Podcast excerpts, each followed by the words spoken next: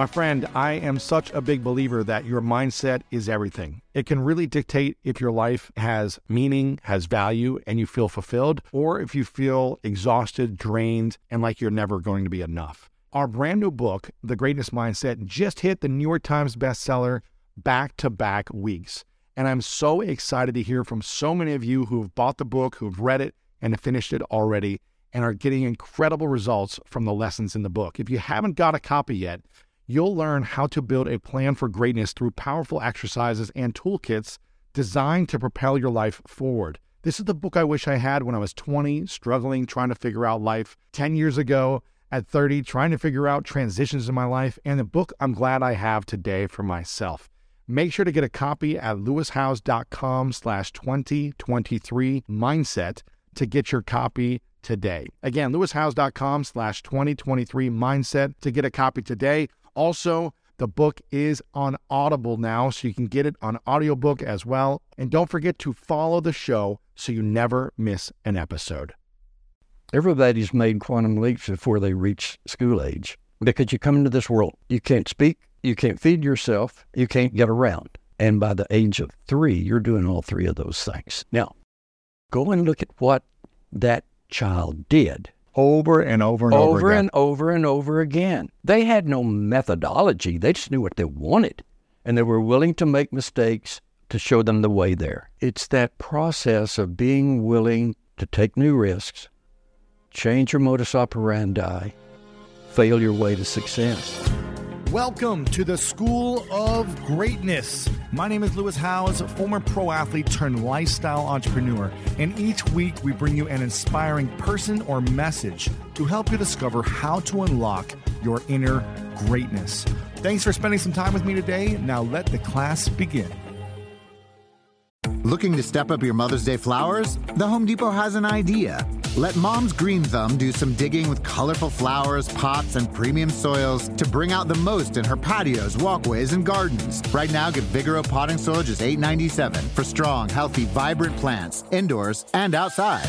Shop our wide selection online and pick up your order in store and give Mom the gift of a beautiful garden. Get Vigoro potting soil just $8.97 at the Home Depot. How doers get more done. See homedepot.com slash delivery for details. I won't let my active psoriatic arthritis joint symptoms define me. Emerge as you. Tremfya, guselkumab, is proven to significantly reduce joint pain, stiffness, and swelling in adults with active psoriatic arthritis. Some patients even reported less fatigue as assessed by survey one week prior. Results may vary. Tremfya is taken by injection six times a year after two starter doses at week 0 and 4. Serious allergic reactions may occur. Tremfya may increase your risk of infections and lower your ability to fight them. Before treatment, your doctor should check you for infections and tuberculosis. Tell your doctor if you have an infection or symptoms of infection, including fever, sweats, chills, muscle aches, or cough. Tell your doctor if you had a vaccine or plan to. Emerge as you. Learn more about Tremfya, including important safety information, at tremfya.com or call 1 877 578 3527. See our ad in Food and Wine magazine. For patients prescribed Tremfya, cost support may be available. If a friend asks how you're doing, and you say, I'm okay, when the truth is, I don't want my problems to burden anyone. or you say, Hang it in there. because, If I ask for help, they'll just think I'm weak. then this is your sign to call, text, or chat 988 for free, confidential support. Anytime. You don't have to hide how you feel.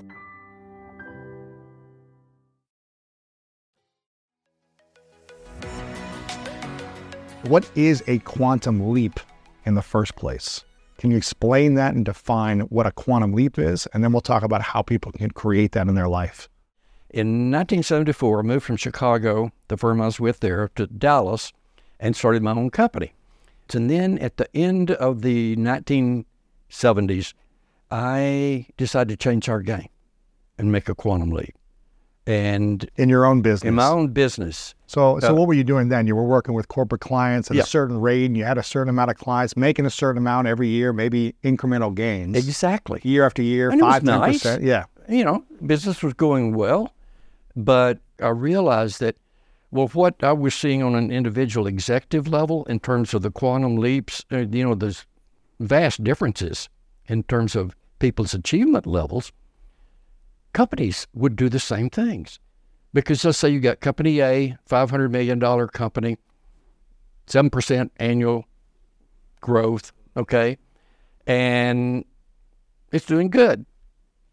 Company B, about the same size, might be a competitor, and it's half a billion dollar company and it's growing nicely. But then one day, Company A goes out and acquires Company C, and it doubles just like that. And I was just fascinated by this because it met all of the things I wanted to do. You know, it, merger integrations, mergers and acquisitions are the big table. That's the big game. It's the biggest game in business, and that's where I wanted us to play.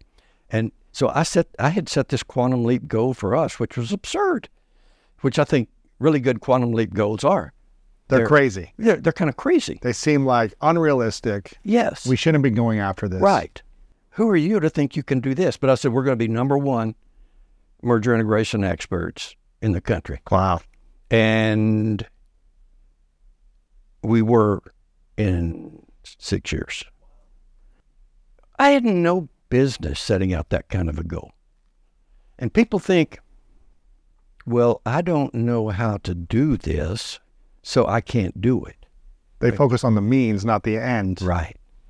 And so it's like, well, I, I don't know how to do that, so that obviously I can't do it. But anything of significance that a person has achieved over their life, they didn't know how to do it when they started. That's true.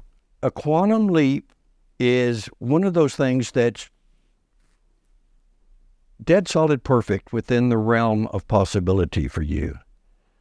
You just haven't done it yet. Um, but it's it's a real stretch goal. And the thing about it is, if you set your goal right, it forces you out of your current modus operandi. If you set your goal correctly, how do you know how to set your goal the right way in order to create a quantum leap in your life? There's several things about goal setting that I think are real key points. Um, if you're shooting to make this kind of an expo- exponential leap in performance, so then first it needs to be a serious stretch goal. You need to scare the horses, you know. It needs to scare you. Yeah.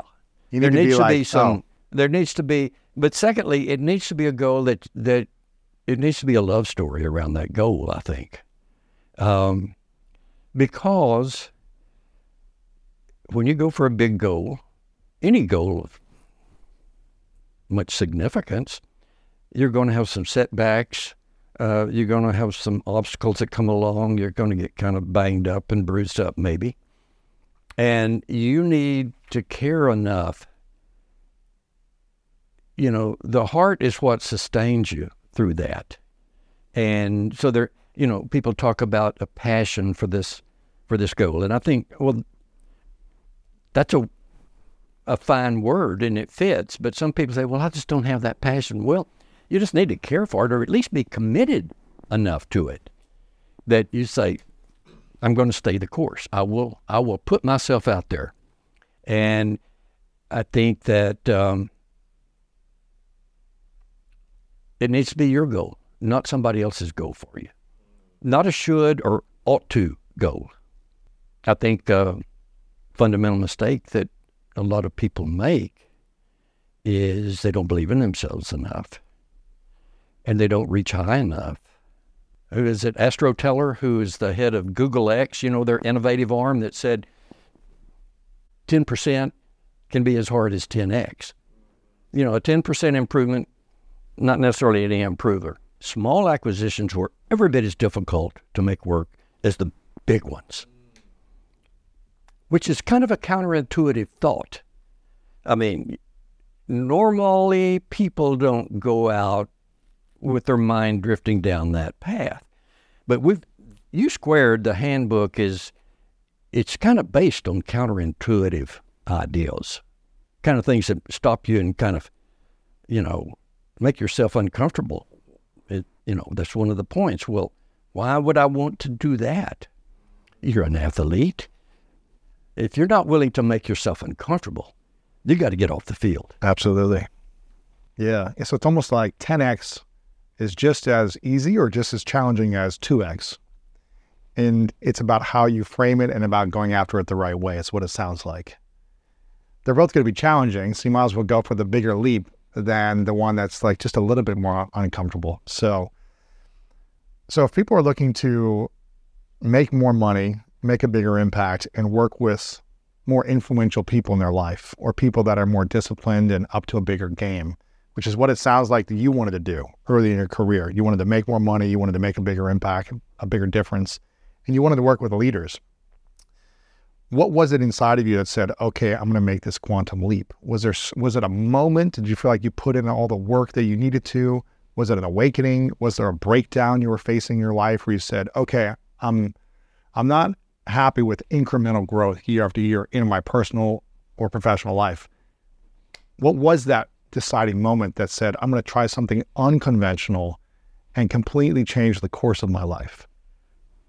Boredom. Boredom.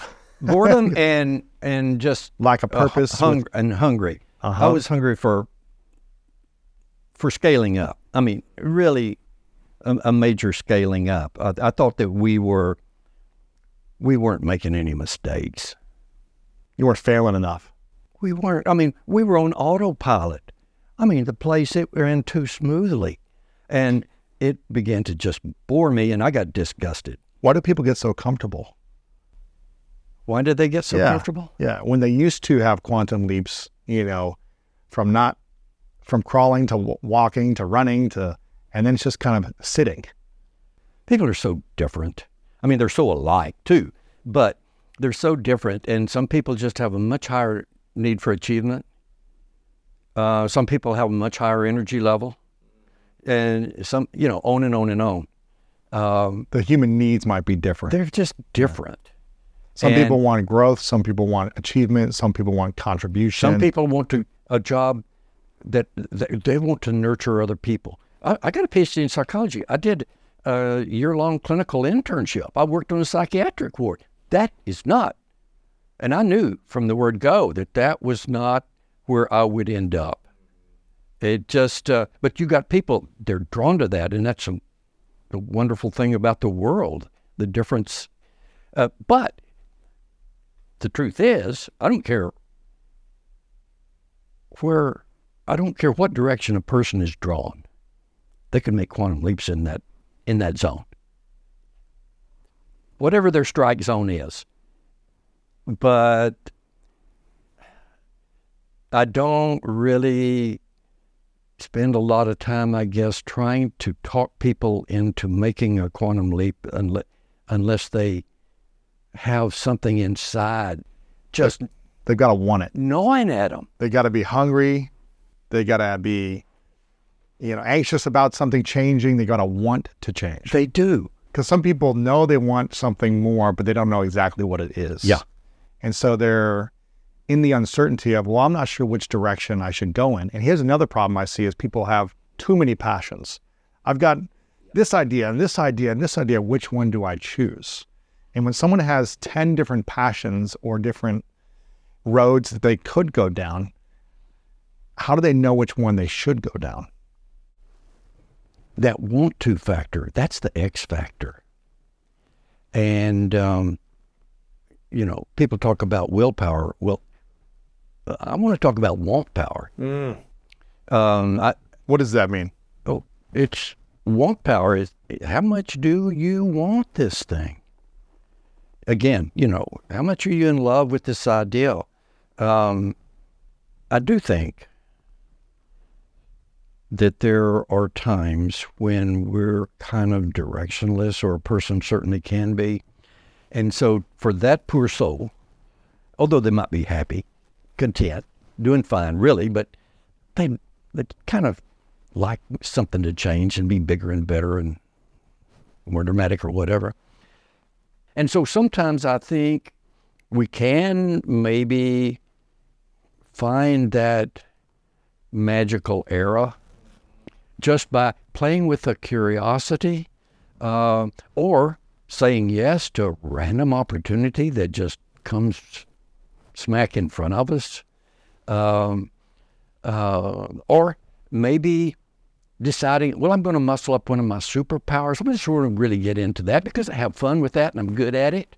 So those are things I think that one can can play with when they're they're they're not um, just they're totally, not sure the direction. Yeah, Yeah. yeah, yeah, Yeah.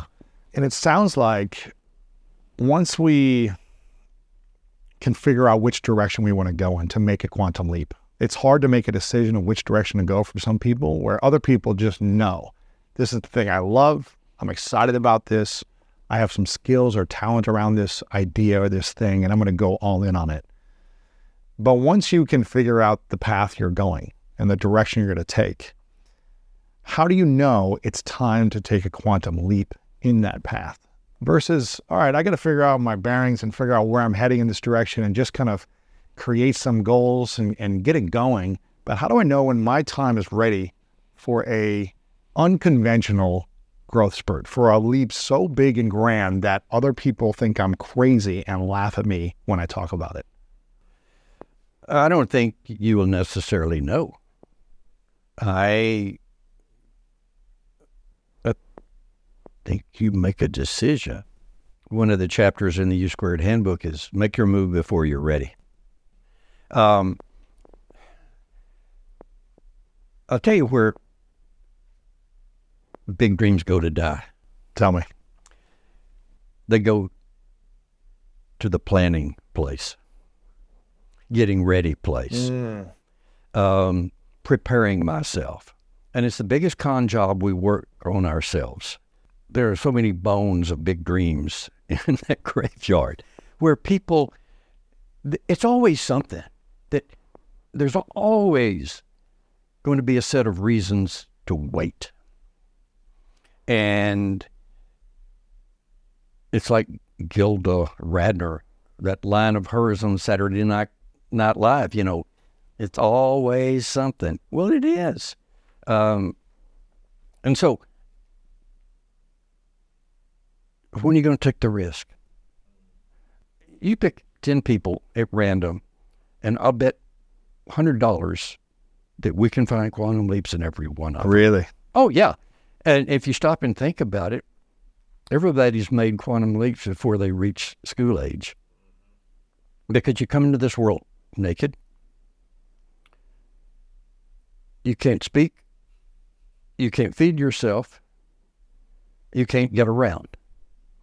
And by the age of three, you're doing all three of those things. Mm, it's true. It's pretty incredible. Now, go and look at what that child did. They were willing to fail Over and over and over, over again. and over and over again. They had no methodology. They just knew what they wanted. And they were willing to make mistakes to show them the way there.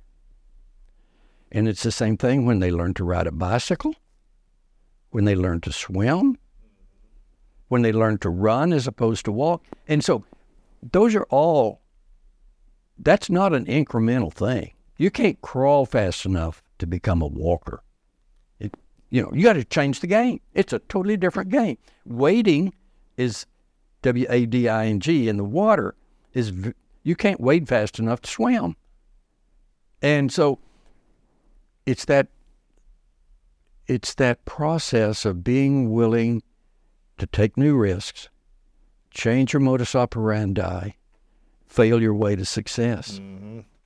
you talk about seeking failure uh, in one of the chapters of U Squared, and in another chapter about suspend disbelief.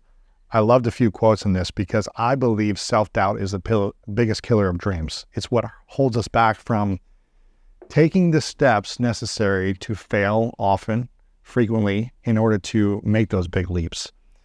And in your your chapter on suspend disbelief, you started with saying act as if your success is for certain.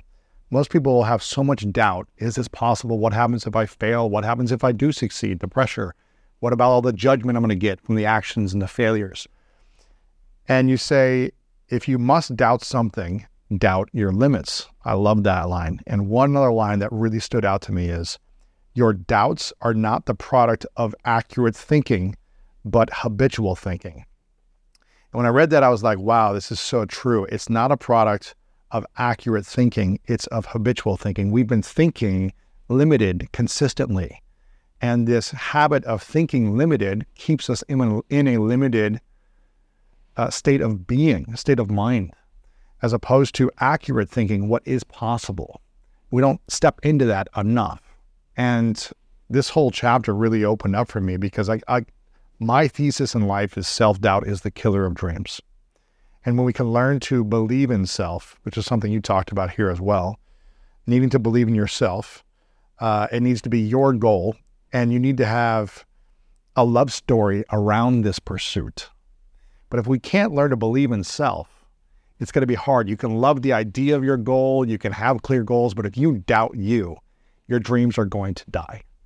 And I think that's a challenging thing for people to say, well, how do I learn to believe in self? How do I learn to have accurate thinking, not habitual thinking? How do I, uh, you know, learn to doubt my limits as opposed to doubting myself? And how do I learn to act as if my success is for certain when I've always doubted me? What do you say to to that statement? Yeah, it's a it's a killer question. Um, well, you get to choose how you behave. To heck with your thinking. Let's say your thinking is what it is, and it's riddled with doubt. It you're ravaged with doubt. You still get to choose how you behave. Um, and you can you can act like you've got what it takes. You can. You, You can, can do it. yeah. And it's not easy, and you can feel like a I'm faking this. Oh, am I ever faking this? But um, The best actors in Hollywood make a lot of money. exactly. And they're playing a role. yeah. They aren't that role. That's right. That's not who they are in their normal life, but they're playing a role. And the better you can act, the more money you can make in Hollywood. Well, it was it George Burns or someone that said something about I won't get this precise, but it's something like authenticity is the key. If you can fake that, you got it made. right, right, you know, uh, but so th- so that's one thing, and just go against everything that's going on inside you because most people are not going to know. One of my favorite parts about my job is that I get the opportunity to travel a lot. And in fact, I'm recording this right now while I'm in Mexico. And actually, I was thinking about something that I wanted to share because I get a lot of questions from so many people about different side hustle ideas. So here's one for those of you out there that are on the go a lot like I am or traveling a lot. When you're staying in your Airbnb on your trips, have you ever thought about how you could be making extra money by hosting through Airbnb while your home is vacant? If you're interested in an extra stream of income, Airbnb hosting is an easy place to start, and it's like giving your home some company while you're away. Your home might be worth more than you think. Find out how much at airbnb.com/slash host. I won't let my active psoriatic arthritis joint symptoms define me. Emerge as you. Tremfya guselkumab is proven to significantly reduce joint pain, stiffness, and swelling in adults with active psoriatic arthritis. Some patients even reported less fatigue as assessed by survey one week prior. Results may vary. Tremfya is taken by injection six times a year after two starter doses at weeks zero and four. Serious allergic reactions may occur. Tremfya may increase your risk of infections and lower your ability to fight them. Before treatment, your doctor should check you for infections and tuberculosis. Tell your doctor if you have an infection or symptoms of infection, including fever, sweats, chills, muscle aches, or cough. Tell your doctor if you had a vaccine or plan to. Emerge as you. Learn more about Tremfya, including important safety information, at tremfya.com or call 1 877 578 3527. See our ad in Food and Wine magazine. For patients prescribed Tremfya, cost support may be available. At KPMG, our people make the difference. It's not just something we say, it's what we do. Combining the power of people and technology, we uncover brighter insights, innovate bolder solutions, and create better data driven outcomes. KPMG, make the difference. And but there's another thing. Manage your remembering. What does that mean? Your memory of painful yeah, moments? what what you go back and what you what you dwell on. Um, when you go back over the years, I mean, I can go back just like that. I can think something, and I can I can pull up again and again and again all these times that I've been embarrassed, I've been humiliated, I've failed, dropped the ball. Uh, you know, I can dwell on that if I want to, but I can also go back and the times that I pulled it off, the times I I did it right, I surprised myself how good it felt when I was good to somebody else. You know, on and on and on. So you get to you get to dwell on whatever you want to dwell on, and we're too indiscriminate. It's kind of like these two voices we've got in our head. We got a hero voice and we got a villain voice. You know, and who are you going to give airtime to? Um, people talk about having a coach. Well, the coach that is closest to you is the voices inside your head. You're coaching yourself all the time. And you get to decide which voice you want to hand the mic to. And the villain voice is very compelling. And he's he's a con artist because so much of the time he's like that. I'm here to protect you, buddy. I'm on your side. I'm going to keep you from screwing up. I don't want you to fail. I don't want you to embarrass yourself. You know, just listen to me. Now, and so he focuses on mistakes, on your weaker points, and all the why nots. Your hero voice focuses on your strengths, your accomplishments, and so on and so on. It said we have some 50,000 thoughts a day. I don't know if that's right, but you know that. Let's just say it's that's the realm that we have some 50,000 thoughts a day. Um, this kind of takes us into this whole conversation, which I think is an interesting thing to kick around, which is this whole thing about optimism versus pessimism. That's kind of what, if we want to give big labels to what we're talking about here. Um, if you ask people, and I've asked this of crowds, keynote after keynote after keynote, training sessions, and so on, how many of you in the room would say you're an optimist?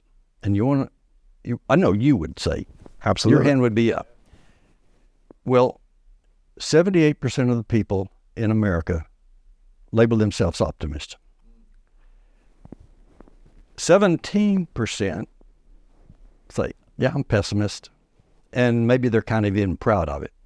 But then you, well, there's there's a few percentages missing, and invariably you'll have someone, particularly if it's a small enough group, and they'll speak up. They'll say, "Well, you know, I consider myself objective." Right. Right. Uh, you know, I I'm, I'm not really optimistic. Well, they're pessimistic. They, they're the pessimists in wolf clothing typically. but the split really in the United States is 50 50. And so you've got 50 to 78 percent, you got 18 percent of the people that are being a little generous with themselves. And so we kind of grow up, I guess, in general, you just kind of pick up this message, this idea that you're supposed to think positive, you know, think more positive thoughts. And you may have read about this, but if I, and I will ask crowds this, which do you think is more important? More positive thinking or less negative thinking? And I say, this is not a trick question. And I'll let them wrestle with that for a little bit. And uh, for the group that we're talking to today, it's a very provocative question. Which is more important? Where do you get the most mileage? More positive thinking or less negative thinking? And the studies are unequivocal. It's less negative thinking. Now, you, the, the thing that gets us tangled up is that I guess pretty much all of us think of it as okay, you've got this linear scale here, you know, and we'll say at the high end, the good end is optimism, and at the low end is pessimism, negative thinking. Well, studies show that there are actually two different scales. Really? And this is just fascinating to me. Um, you should, positive thinking is important and keep it up, keep it high. But if you want to get your real knowledge, just cut down on the negative thinking. Cut it down, cut it down, cut it down. That's the villain voice. That's the critic in your head. That's the demotivator. That's the discounter. That's the one that raises the doubts.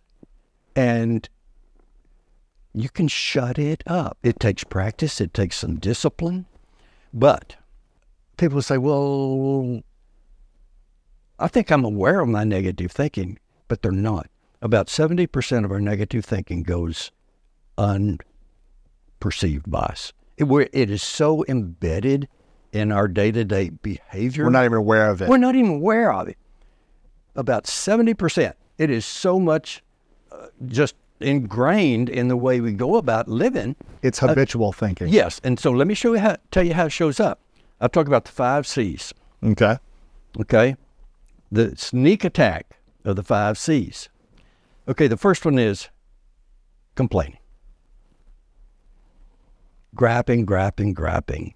You know, it's too hot in Dallas. well, it, it is. Yeah. But that's not going to change if I grap about it. Okay, so the first one is complaining. The next one's criticizing. Well, the grid went down today in Texas. We had brownouts. My air conditioners, you know, and like there's always someone to criticize. So we've got complaining, we've got criticizing. Next one is concern. And I'm not talking about being empathic here and having concern for some other person. I'm talking about garden variety worrying. I'm concerned about this. Well, I'm concerned about inflation. Well, I'm concerned about, you know, the news. All right. The next one is commiserating. Commiserating. We, we come in and I sit down with this person and they start their C's they're, compl- they're complaining. They're and I say, I get it, man. Yeah, I understand. I'm not doing anybody any good. When I start commiserating, I'm not doing anyone any good. It's it's um, it's destructive to both of us. And then the last one is catastrophizing, which is just when you're really down, you just blow things all out of proportion. You know, but those things sneak in if you start watching people, watching ourselves, how much we do this, and of course, we're we're surrounded by so much negativity. You know, you, you go, you listen to the news, you get on social media, and on and on and on. So we got to learn how to cut out the negative thinking versus adding more positive thinking. Because you can keep adding positive thinking, but if you've got dirty water in the water, it's still going to be dirty. So you got to remove the the the dirty, the challenging thoughts to have more pure energy, cleaner energy that can make you more effective, more efficient. Beautiful, yeah. Yeah. Now, here's what's interesting. It, so we're, we're talking about making a quantum leap. We're talking about change. And really, if you said, what what are you all about, Price? What you know, your life, what where did you point yourself? Well, I just got caught up in positioning people to do more with themselves. Mm. There's so much out there, and people have so much potential to do things with themselves. Uh, let's arm them. Let's let's position them to do what they can do with themselves. You said there was two different scales. One is about optimism and pessimism, essentially, right? Is that the, the two different yeah. sides of the spectrum? And you're saying that if we want to increase our confidence, if we want to increase our belief in self, one of the things that we can do is start removing uh, pessimism, negative thoughts, negative thinking from our life. But a lot of people might say, well, Price, that's great and all, but that just sounds a little too woo wooey. That sounds a little too fluffy for me. Just be more positive, think more positively. Is that really going to help me create more quantum leaps? Um, and shouldn't I have some you know, critical thinking and really, you know, question and doubt things? Or is that just being, you know, am I being too negative if I do that? Okay. When we, when someone decides they want to make a quantum leap, they're talking about major change. Now let's talk about what happens when change hits. In this case, self imposed change. Now, I've seen this for decades in organizations where it's major change. You're being acquired, you're being merged, you're being downsized, you're being restructured. Okay? And so it's self imposed when we're making quantum leap. But the same dynamics come into play as when the world, our world, the company we work for, or whatever, the organization that we're stuck in, all of a sudden goes, takes a hard right turn. So here's what happens when change hits. The first scan is for danger. That's how we're wired. Danger. Whenever there's change, it feels like there's danger. Yeah. What could go wrong here? How could I get hurt in this deal? Um, what's going to happen to me? And all of these me issues come into mind. So, who was it? John Dryden said self defense is nature's oldest law. And so our defense mechanisms come into play. But when change hits, whether it's imposed on us or self imposed, the first thing that happens is okay, things are changing and the, fir- the future gets a little blurry. So we got a new dose of ambiguity and uncertainty. Okay? And people vary greatly in their tolerance for ambiguity. Uh, the second thing that happens is the trust level drops in an organization. You're going to change yourself, make quantum leap, the trust level in yourself drops too. The villain voice goes crazy with that. Um, so we got the ambiguity and uncertainty, the drop in self trust, and then self preservation takes over as a driver of behavior. It does in an organization and it does in you as an individual when you start to make a quantum leap. Okay, and so we're in the negative zone now. Mm, it's all negative. It's all negative energy. Yeah, it's concern. It's that concern, concern, concern. And we may be griping, we may be criticizing, complaining, all of this kind of commiserating with the people around us. Um, and so it's hard to create a quantum leap in that space. It is, but it what is so important is for people to know what's coming. People don't tell them. I think this is one of the things that is a little bit of a problem with a lot of the self improvement books. Go do this, do magnificent things. But by the way, en route, let's not talk about that. But you should, because if you will tell people what's coming, it does so much to re, to equip them to to deal with it. They know what's happening. Um, I always knew if I was doing a keynote, it might be just the top deck of officers in a company, or it might be 100 middle managers that you're talking to, but I'm going to tell you what's coming.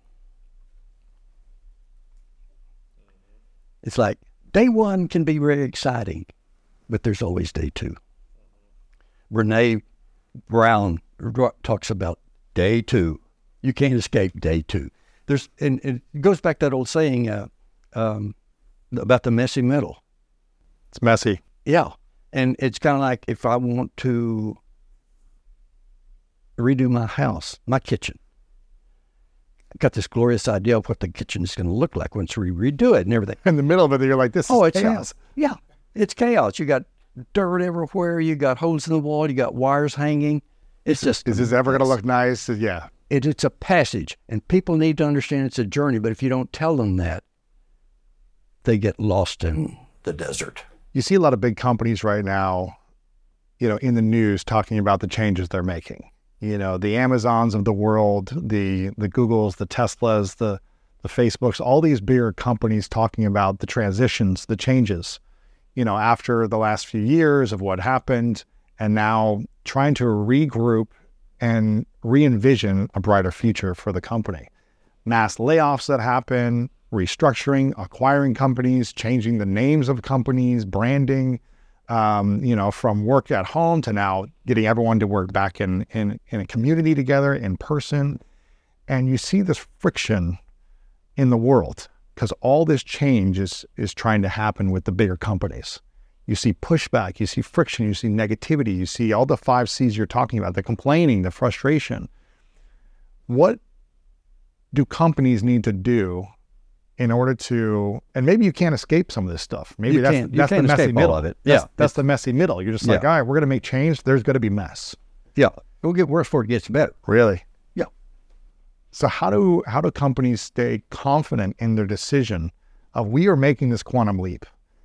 Whether they're communicating to the thousands of employees or to their customers globally or just internally, how do they stay confident when the mess is like this is chaos and people are unhappy and people are complaining and quitting and you know talking to the, public and the news and how do they stay committed to the vision without being rattled too much and stay positive and have and eliminate the negative thinking how do we do that when it seems like people are against you Yeah.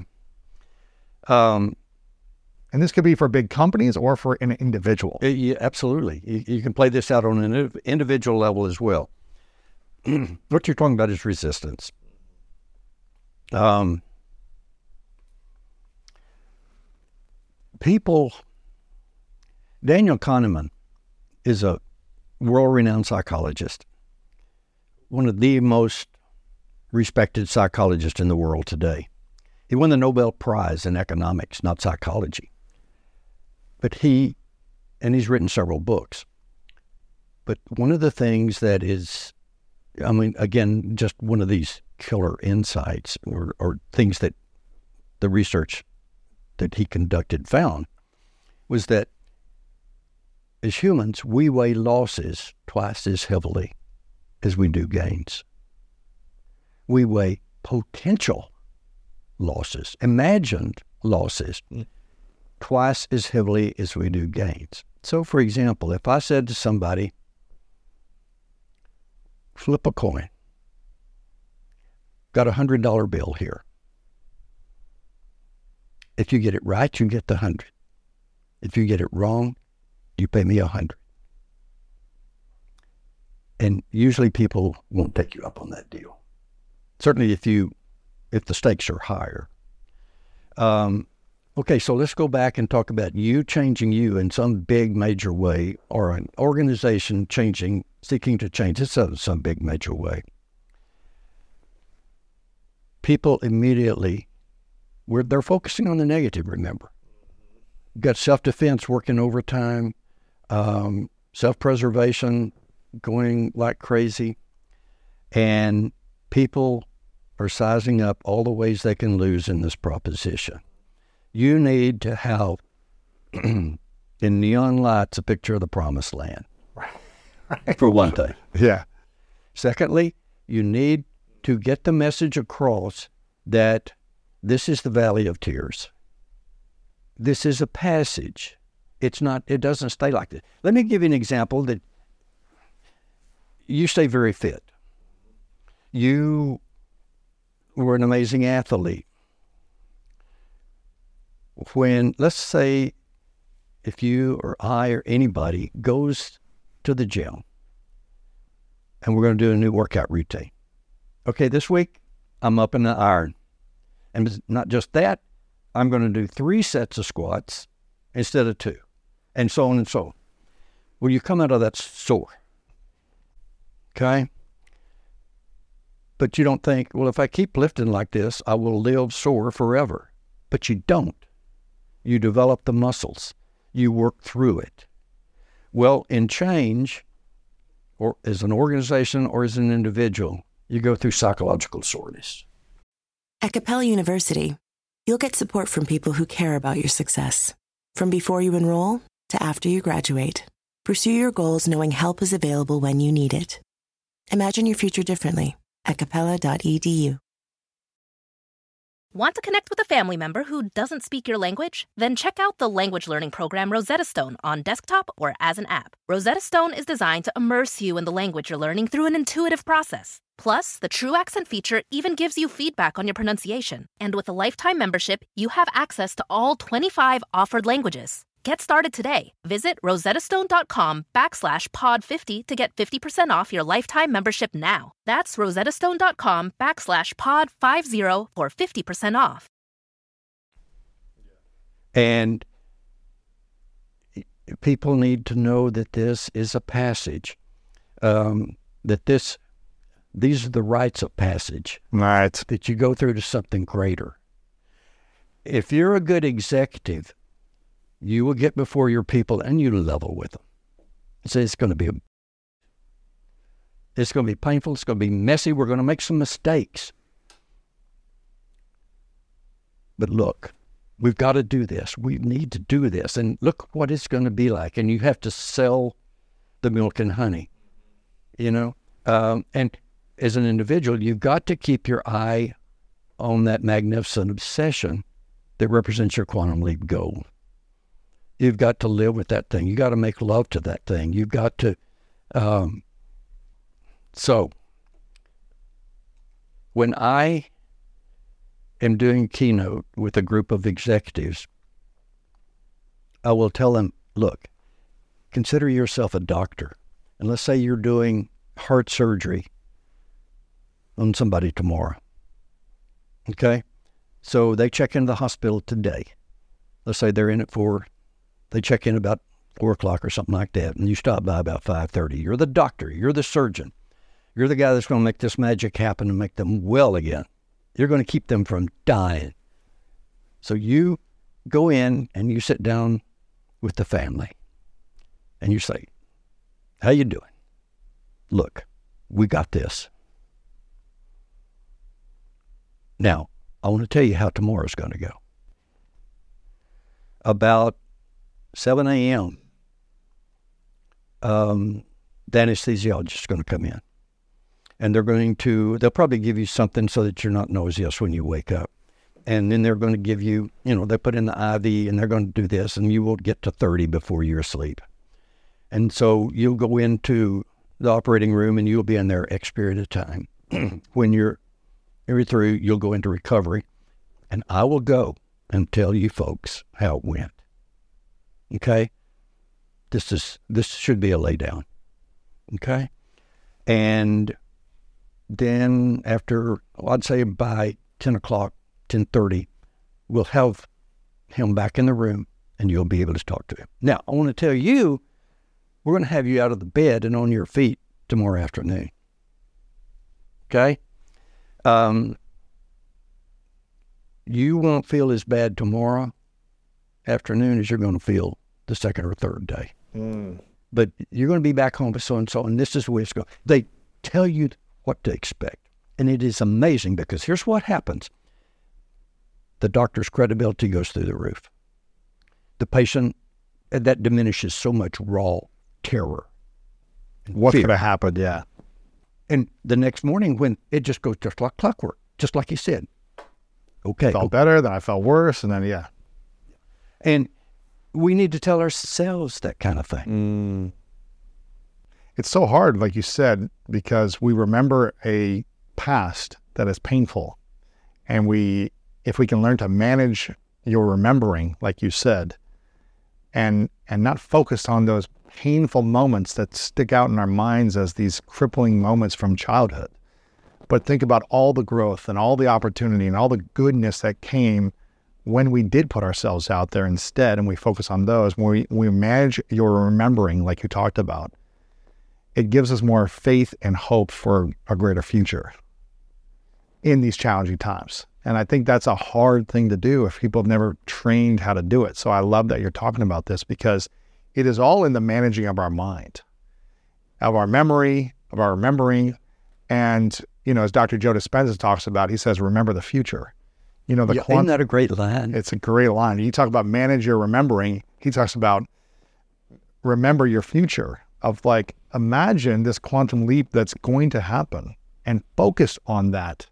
Sure, there might be some bumps and challenges and adversity and friction, but focus on the end and fall in love with it. You talk about falling in love. And the first line of this chapter on falling in love, you said quantum leaps won't happen if you're living life with a lukewarm heart. It's hard to really get exponential growth if you just don't care about it that much.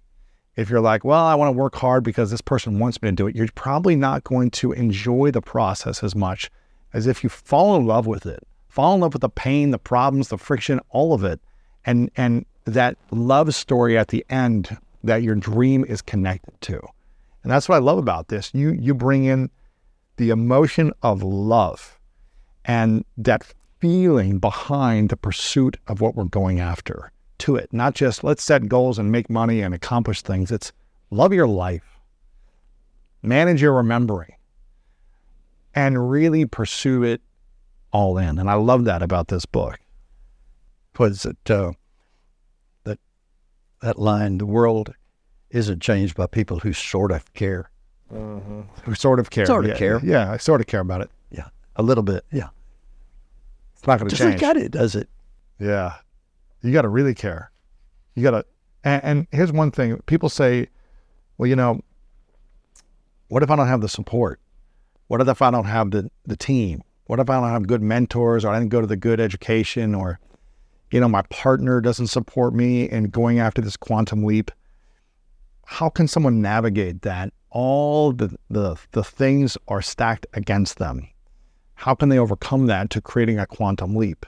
And how can they tap into or rely on the unseen forces when it seems like they've been dealt a bad hand, they don't have many options, and everyone is against them? How can they create that abundance factor, that quantum leap with all this?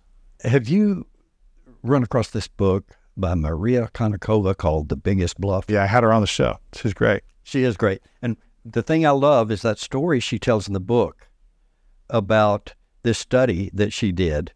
Well, actually, I guess this guy named Ingo Fiedler, I think he was an economist or something again, but he does this study of, he, he studies poker hands online, hundreds of thousands of them over a six month period. And what he found is that the best hand, having the best hand, won only 12% of the time. Isn't that crazy? It is absolutely crazy. So, the vast percentage of the time, it was the best player. And so, I think what we're talking about here is, and, and what I'm trying to do in U squared is here's how you play. There are always going to be constraints, um, always going to be limitations. And if we can hack that and, and use them to our advantage, um, because so much of the time, well, we need constraints. Sometimes I'm I'm going to try to write a blog, and I I can't figure out what in the heck to write because well, there are too many things. But if if Kim, you know, who's over our publishing wing, if she comes in and says,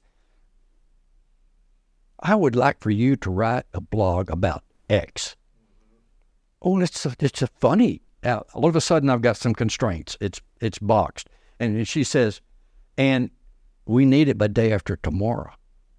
And, you know, it can only be this many words. Yeah. And yeah. Yeah. And it can't be like anything you've written before. You know, I don't know, but the constraints, we're pretty helpless without constraints. Yeah. Having structure actually allows you to be more creative and more artistic in my mind. Yeah. And if you're just like, okay, paint me a painting, here's a canvas, like, go.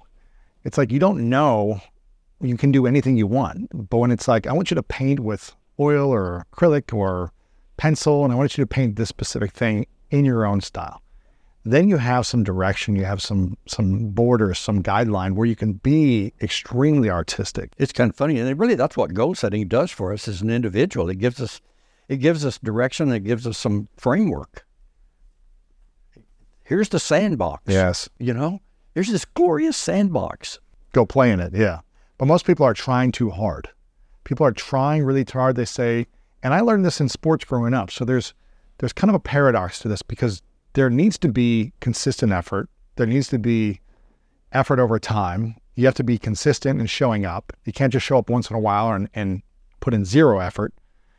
Um, you know, and definitely working hard consistently over time made me a better athlete, made me better in business, you know, all these different things. But here's a story from your book that I love that I'm going to read. Um, it's a true story. It says, I'm sitting in a quiet room at the Millcroft Inn, a peaceful little place hidden back among the pine trees about an hour out of Toronto. It's just past noon, late July, and I'm listening to a desperate sound, to the desperate sounds of a life or death struggle going on a few feet away. There's a small fly burning out the last of its short life's energies in a futile attempt to fly through the glass of the window pane. The, the, the whining wings tell the poignant story of the fly's strategy.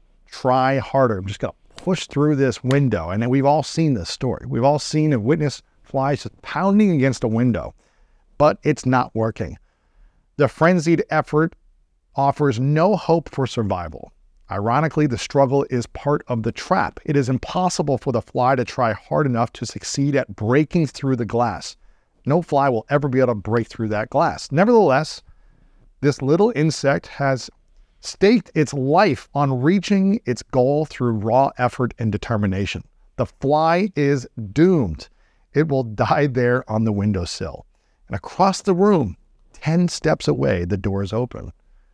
10 seconds of flying time, and this small creature could reach the outside world it seeks. With only a fraction of the effort now being wasted, it could be free of this self imposed trap. The breakthrough possibility is right there. It could be so easy. You go on to finish the story, but and you talk about why doesn't the fly just turn around and see a different possibility 10 feet away and just fly into freedom? And and he doesn't or she doesn't. This fly doesn't do this. Most of the time, it never happens.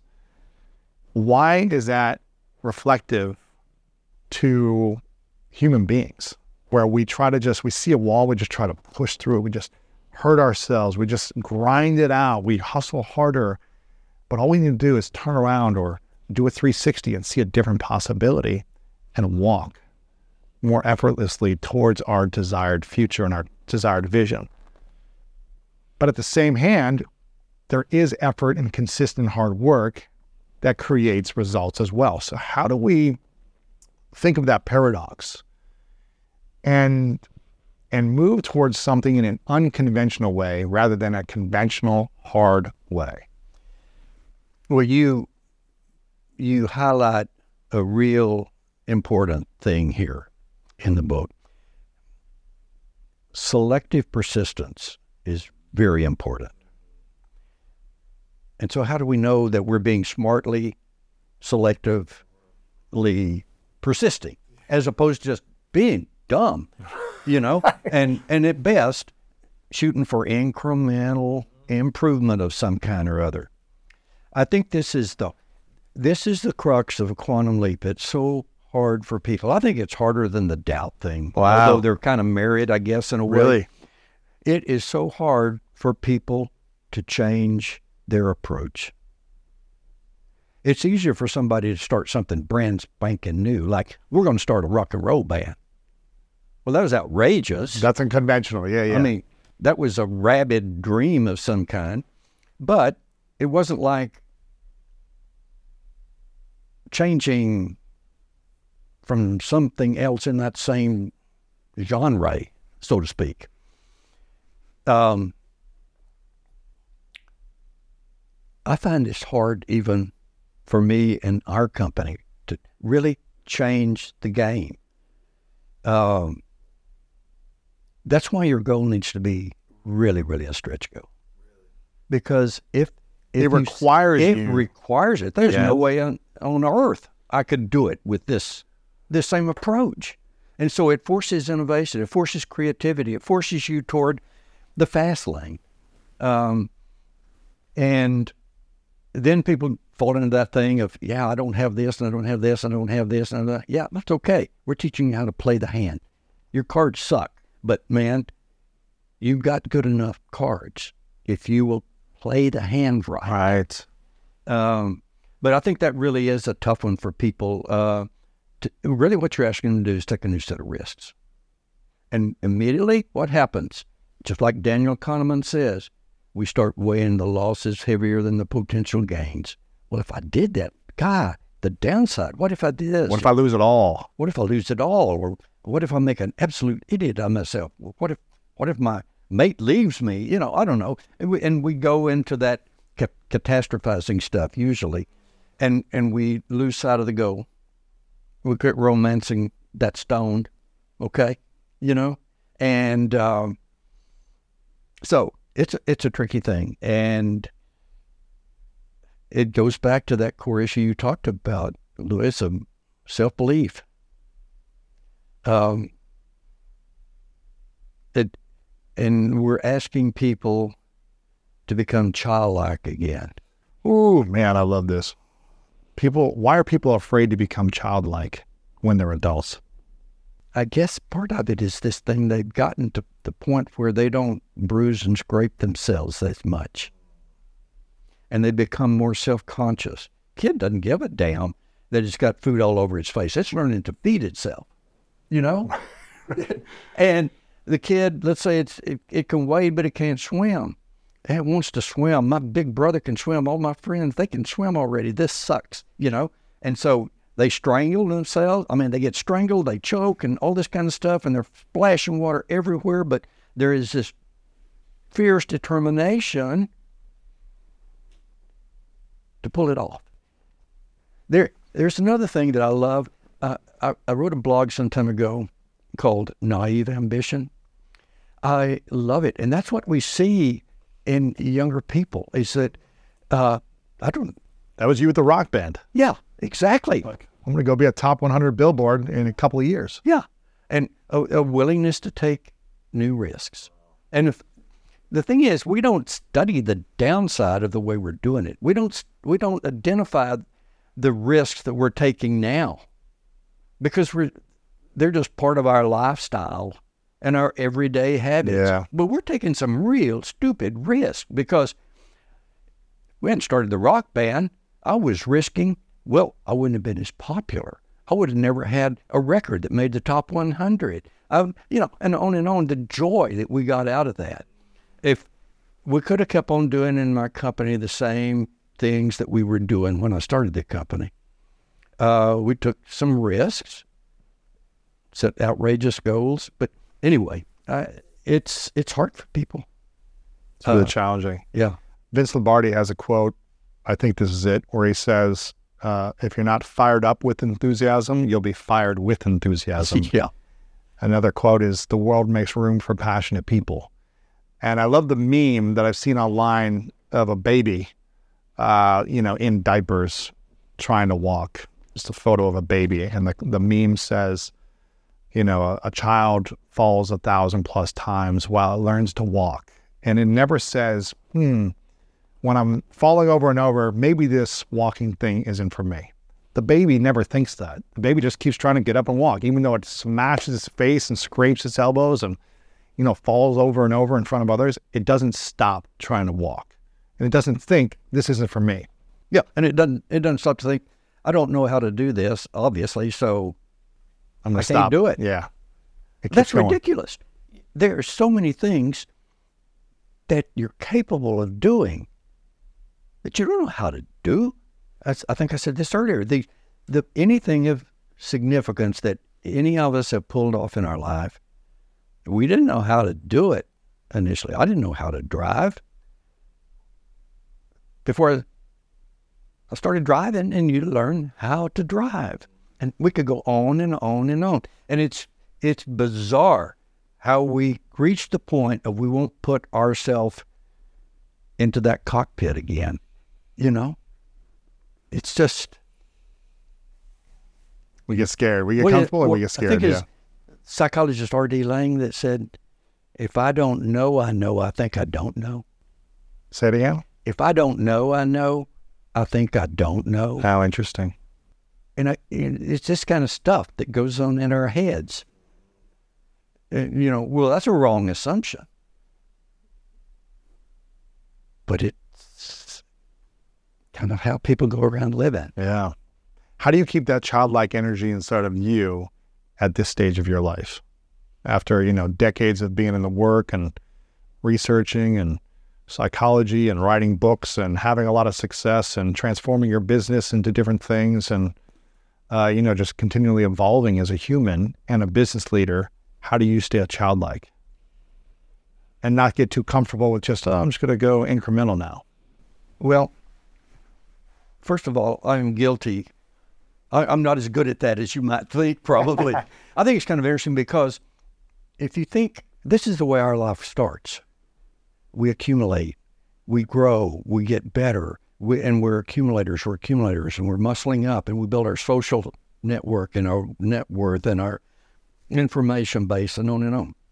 There's a there's a wretched thing that happens. I'm going to say, if you want a pivot point, about in the late 50s, and there's an inversion, and we start this way. And we take fewer risks. There are several things that drive this. Um, one, we may be comfortable enough financially. Our energy level goes down. Mm-hmm. You're not as hungry anymore. We're not as hungry. Right. And so there's some complacency that sneaks in and so on and so forth. How do you keep yourself energetic, wired up, and keep the fire? I think. And maybe you don't need to. Maybe it's not. Well, it. You know, maybe it's not I, a, an, a I priority. think we need to kind of though. I think we need. We need to be doing something that we want to do. Um, I love to write, and I can still write. That's beautiful. It doesn't take a lot of energy to write. Um, I I don't fight the road like I used to. You're not traveling as much, yeah. You know, I'm not out there Speak driving in. projects, Yeah. flying all over the planet and all that kind of stuff. But I I need I need to be on the move. I you know, I, I get disgusted with myself sometimes following the same route to work, same route to work, same route to work, spend the same hours a day, go back home. Yeah, you know. And so I need variety. But I think some people don't need as much. Some people don't have a, don't need adventure in their life like I do. But I think if you're playing to your strengths and you're giving your letting yourself um, do things that you love to do, that's one. Sometimes it takes a different approach to help you unlock your true potential. With Capella University's game changing FlexPath learning format, you gain relevant skills you can apply to your career right away. Earn your degree from an accredited university and be confident in the quality of your education. Imagine your future differently at capella.edu. Capella University is accredited by the Higher Learning Commission. Learn more at capella.edu/slash accreditation.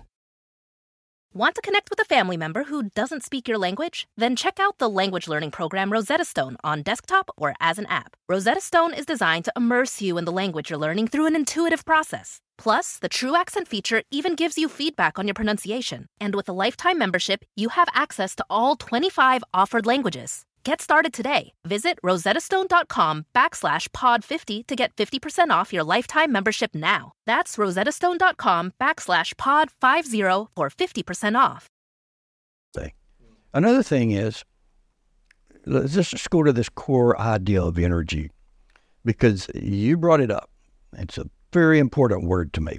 When I was with the firm in Chicago, this firm called Management Psychologists, I'd just I'd gotten my PhD. I'd finished up my time in the Army. I was an officer. I was in the Pentagon, and I can make that sound really cool. but uh, anyway, I was starting with this firm in Chicago, and we were doing management executive assessments, like I said. And early on, when I was doing this, you know, the head guy would come in and he'd say, "Okay, let's talk about this candidate," you know, and we, I'd be saying, "Okay, here's how he stacks up here, and here's how he stacks up here, and I think he's a good candidate, bad candidate, whatever." And he would say, "Well, Price, what do you think about his energy level?" And I'm like, "What?" You know, I'd never, I'd never even thought of the term or anything. He says energy level. And time and time again, I've heard this guy say, he was a very astute psychologist, a very smart man. And he said, in my professional opinion, the single most important factor for success in the business world is a high energy level. He ranks it above everything. Looks, brain Inte- power, intelligence, yeah. um, social skills. He, it wasn't that he discounted some of these other things. There are a lot of things that come into play. We know that, but he said the number one thing. And so I was intrigued by that, and I, but I started watching it because I've evaluated hundreds of execs over the years, and then when we started doing merger integration work, I was studying companies more, and I began to look. I think that the corporate energy level is the most overlooked asset or factor when when people talk about corporate culture.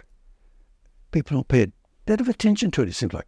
When I think about this, if you go to the dictionary and you look up the definition of energy, get this: the formal definition, the physics definition is the capacity to do work. Mm. I think that is a beautiful line. Well, why do we hire people?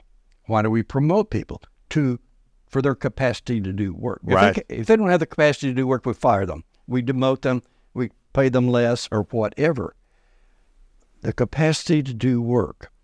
Okay, so how do we maintain that energy? Yeah. Well, if you stop and think about it, when there's no energy, everything stops. It dies. It dies. The machinery stops. The human being stops. Everything stops. And the people with lower energy, I saw them. They just weren't as big an achie- achievers. They might have killer brain power, but the energy level wasn't there. Mm-hmm. Uh, the motor, you know, they just their metabolic rate, whatever you want to call it, it wasn't there. Um, I think some people just come more gifted than others. I'm convinced of that, first of all. Some people come with a four cylinder, some people come with a 12 cylinder. Okay? Some people, they come with a good, strong engine, but they, they put low octane, watery gas. They don't eat right. Uh, some don't keep their motor tuned. They don't, they don't, they don't work out. You know, they just don't stay fit, and the energy level goes down. So I think that you used the word friction earlier, and there is a good side to friction, as we know. We need friction in life. I mean, that's what's going on when you're pumping the iron or you're you're doing those workouts on the you know on the gridiron or whatever, um, and you have to use muscle to build muscle. And it's kind of like you got to spend money to make money, and so there, some friction is good. Uh, you need something to be responsible for. They found studies have found that in nursing homes, give this elderly person a plant that they've got to take care of. They live longer. Really? Yeah, I'm talking about living longer. There was a study, and we were talking about optimism, pessimism. There was a 50, famous 50 year study of nuns, one of the best longitudinal studies ever. And they tested them at the beginning of this period and the optimists lived 10 years longer. 10 years longer than the pessimists. And so, what this says to us is that pessimistic thinking is more dangerous than smoking. Wow. Because smoking, if you don't smoke, well, if you do smoke, it takes, if you're a man, it takes five and a half years off your life, so they say. That's the last statistics I saw. If you're a wo- woman, it takes seven years off your life. Mm. I don't know why, but that's those are the statistics. So I mean, if you don't think it's important to manage your mind, you know, to manage that mental traffic that's cruising through your brain, it's a longevity game that we're talking about here. It's huge. I want to I want to check out that nun study. That seems interesting. Yeah. 10 years people lived longer by having more optimism than pessimism in the 50 year study. That's incredible.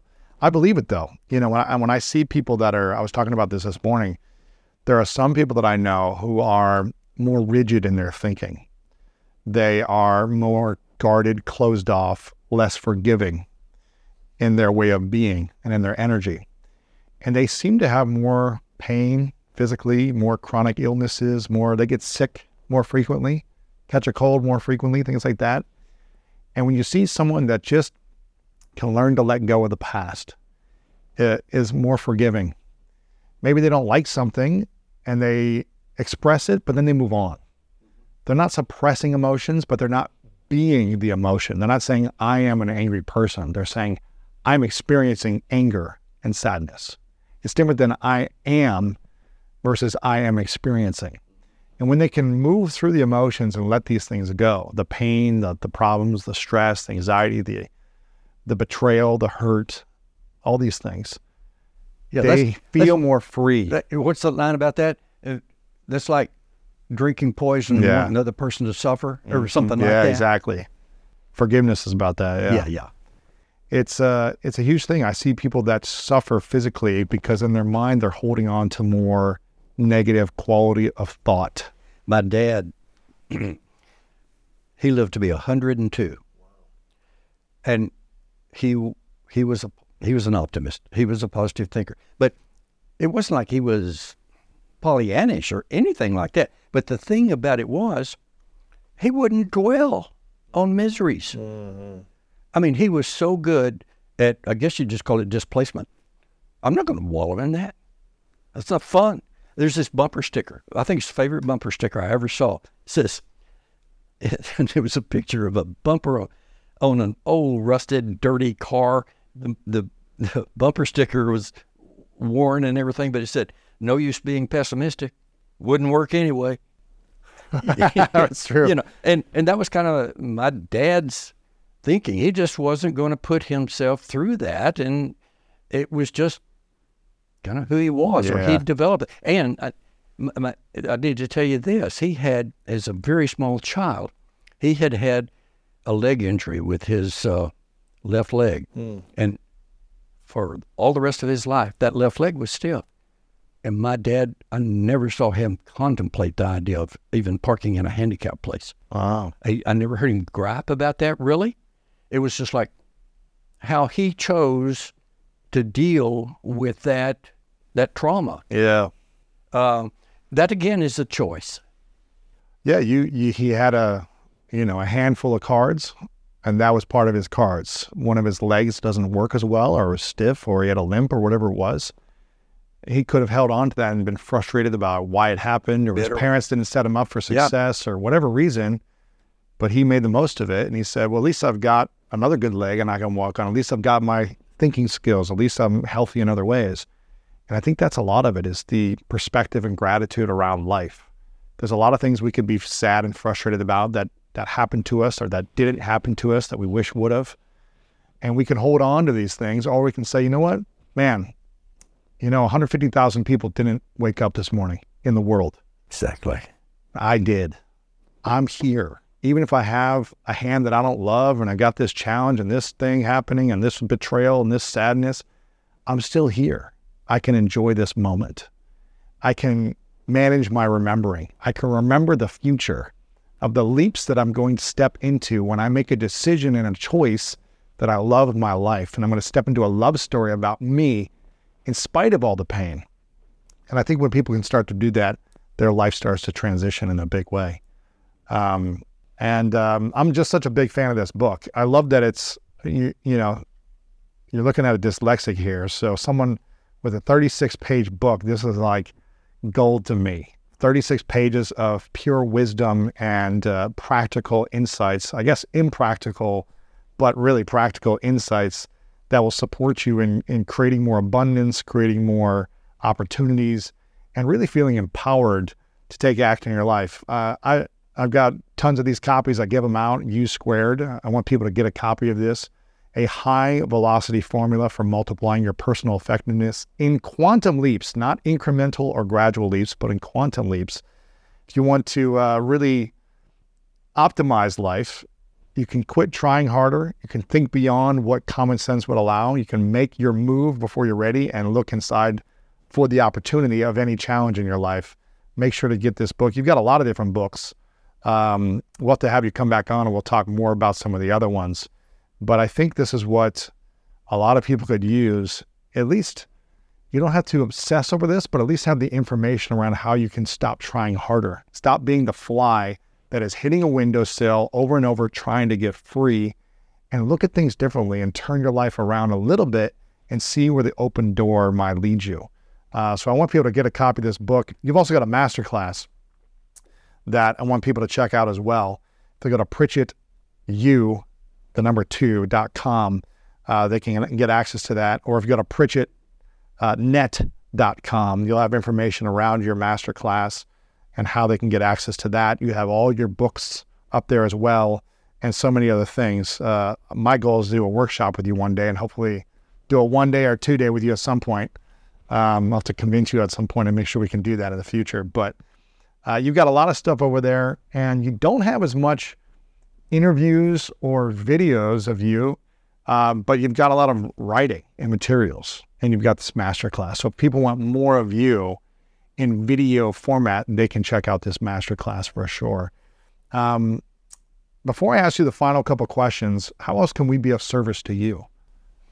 I don't know. This is a gift. Uh, it's not only just delightful, just fun, uh, kicking ideas around. It's uh, really gratifying, and so I appreciate that. And uh, um, as I said earlier, you have the most charming way of interfacing with people, your guests. I appreciate I appreciate that. Um, I don't know. I would not ask anything more. I feel hugely gifted with this. Yeah. Well, we're grateful for you. We appreciate you. And um, I acknowledge you, uh, Price, for, you know, the consistency you've had in your life to try new things, to pursue a path that was more meaningful for you. And one thing didn't work out the way you wanted it to, uh, for really assessing all the different people you worked with, you know, performers and corporations and different people to give you the insights to be able to write this book, which has helped a lot of people over the last 24 years now, I think it is when you wrote this book 24 years ago. Actually, it was written in 1989. Oh, 89. I thought it was 99 for some reason. So 34 years ago, right? No, no, what is this? Yeah, about 34 33 years ago? 34 years, something like wow. that. So it's over three decades. Yeah. This book is old, and it, but it's got timeless wisdom. Yeah, it's still it's- relevant today more than ever. Yeah, it it uh, it sells more today than it ever has. It just crazy kind of it's a, it's a nice incline. I like the line. it keeps going exponential. Yeah. I love that. And it's amazing. Isn't it amazing that, you know, I don't know where you were at in your life when you wrote this 34 years ago, essentially, but you wrote a book. You said, here's the information that I'm gathering in my mind from all my experience. I'm going to put it out on paper. And, um, you know, you didn't do the traditional way of doing a book. You didn't go 300 pages. You went 35 pages. You, I think you self published this originally. So you didn't go traditional. You did all the unconventional ways of doing it. You Right. followed your program. Right. And it continues to serve you 34 years later, which is cool to see that one piece of content continues to serve you, but also impact hundreds of thousands of people 30 plus years later. That's that's amazing. That's fun. That's incredible. Well, I would, I would again acknowledge you for your wisdom and for being on the show and for sharing so much of the insights that you have. It's it's really making a difference on my life, my business, and on so many people's lives. So I'm very grateful for you. This is a question that I ask everyone towards the end. It's called the three truths. It's a hypothetical question and scenario. Imagine you get to live as long as you want to live, but it is the last day on earth for you. You get to continue to create or actualize things as you want. Um, but for whatever reason, on this hypothetical scenario, you have to take all of your work with you on your last day on this earth. So the lights go out. You got to take this book with you, all your master classes, all the content, this interview, it's all gone from this world, hypothetical. And you can only share three lessons with the world, three truths that you would leave behind. And we don't have access to any else of your content. What would you say are those three lessons or truths for you? I maybe you should stick with this. I've said it many times to a group of people when I would start to present to them. I'd say, I want to share with you three great truths. That's how I start. First of all, you're you are the most powerful person in your life. I would say, and someone said, no, no, no, I'm, look, I'm 13 years old. I'm, you know, whatever. I've got a dominating this or that. I'm sorry. You look at a, at a three-year-old go into a fit and you, you realize, I mean, so uh, that would be truth number one. You are the most powerful person in your life. You have the power of choice and so on and so forth.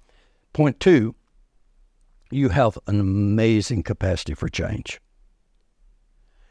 And three, you are the solution to your future.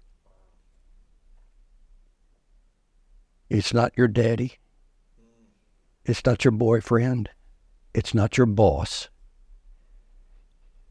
You are the solution to your future. And I want you to remember the first two points. No, no, no. You are the most powerful person in your life. Those are great truths. I love it. Again, my final question before I ask it, I want people to get the book, You Squared. It's 36 pages. It'll take you 30 minutes to read this, uh, but you'll be devouring it for years and going over and over again the content inside. But it'll be an amazing investment for you. So make sure to get a copy of this. Get a few copies. I like to give them out to friends. You Squared, high velocity formula for multiplying your personal effectiveness in quantum leaps, not incremental leaps.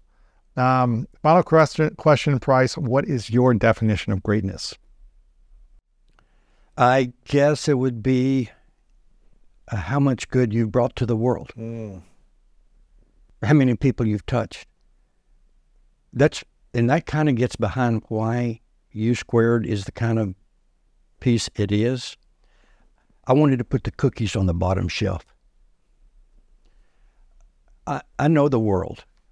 I know that most people are not going to read a book that thick. Um, I love books. I'm a crazy reader. I wanted it to be short. I wanted it to be inexpensive. I wanted to touch as many people as I possibly could. And so that's why it's shaped the way it is. That plus, as I mentioned when we were talking before the session here, I just naturally write really tight. But I know that the more you can compress the message, the more powerful it becomes and um, I didn't I didn't want to lose anybody. I hope today's episode inspired you on your journey towards greatness. Make sure to check out the show notes in the description for a rundown of today's show with all the important links. And if you want weekly exclusive bonus episodes with me as well as ad-free listening experience, make sure to subscribe to our Greatness Plus channel on Apple Podcast. If you enjoyed this, please share it with a friend over on social media or text a friend. Leave us a review over on Apple Podcast and let me know what you learned over on our social media channels at Lewis Howes house. I really love hearing the feedback from you, and it helps us continue to make the show better. And if you want more inspiration from our world class guests and content to learn how to improve the quality of your life, then make sure to sign up for the Greatness newsletter and get it delivered right to your inbox over at greatness.com slash newsletter. And if no one has told you today, I want to remind you that you are loved, you are worthy, and you matter. And now it's time to go out there and do something great.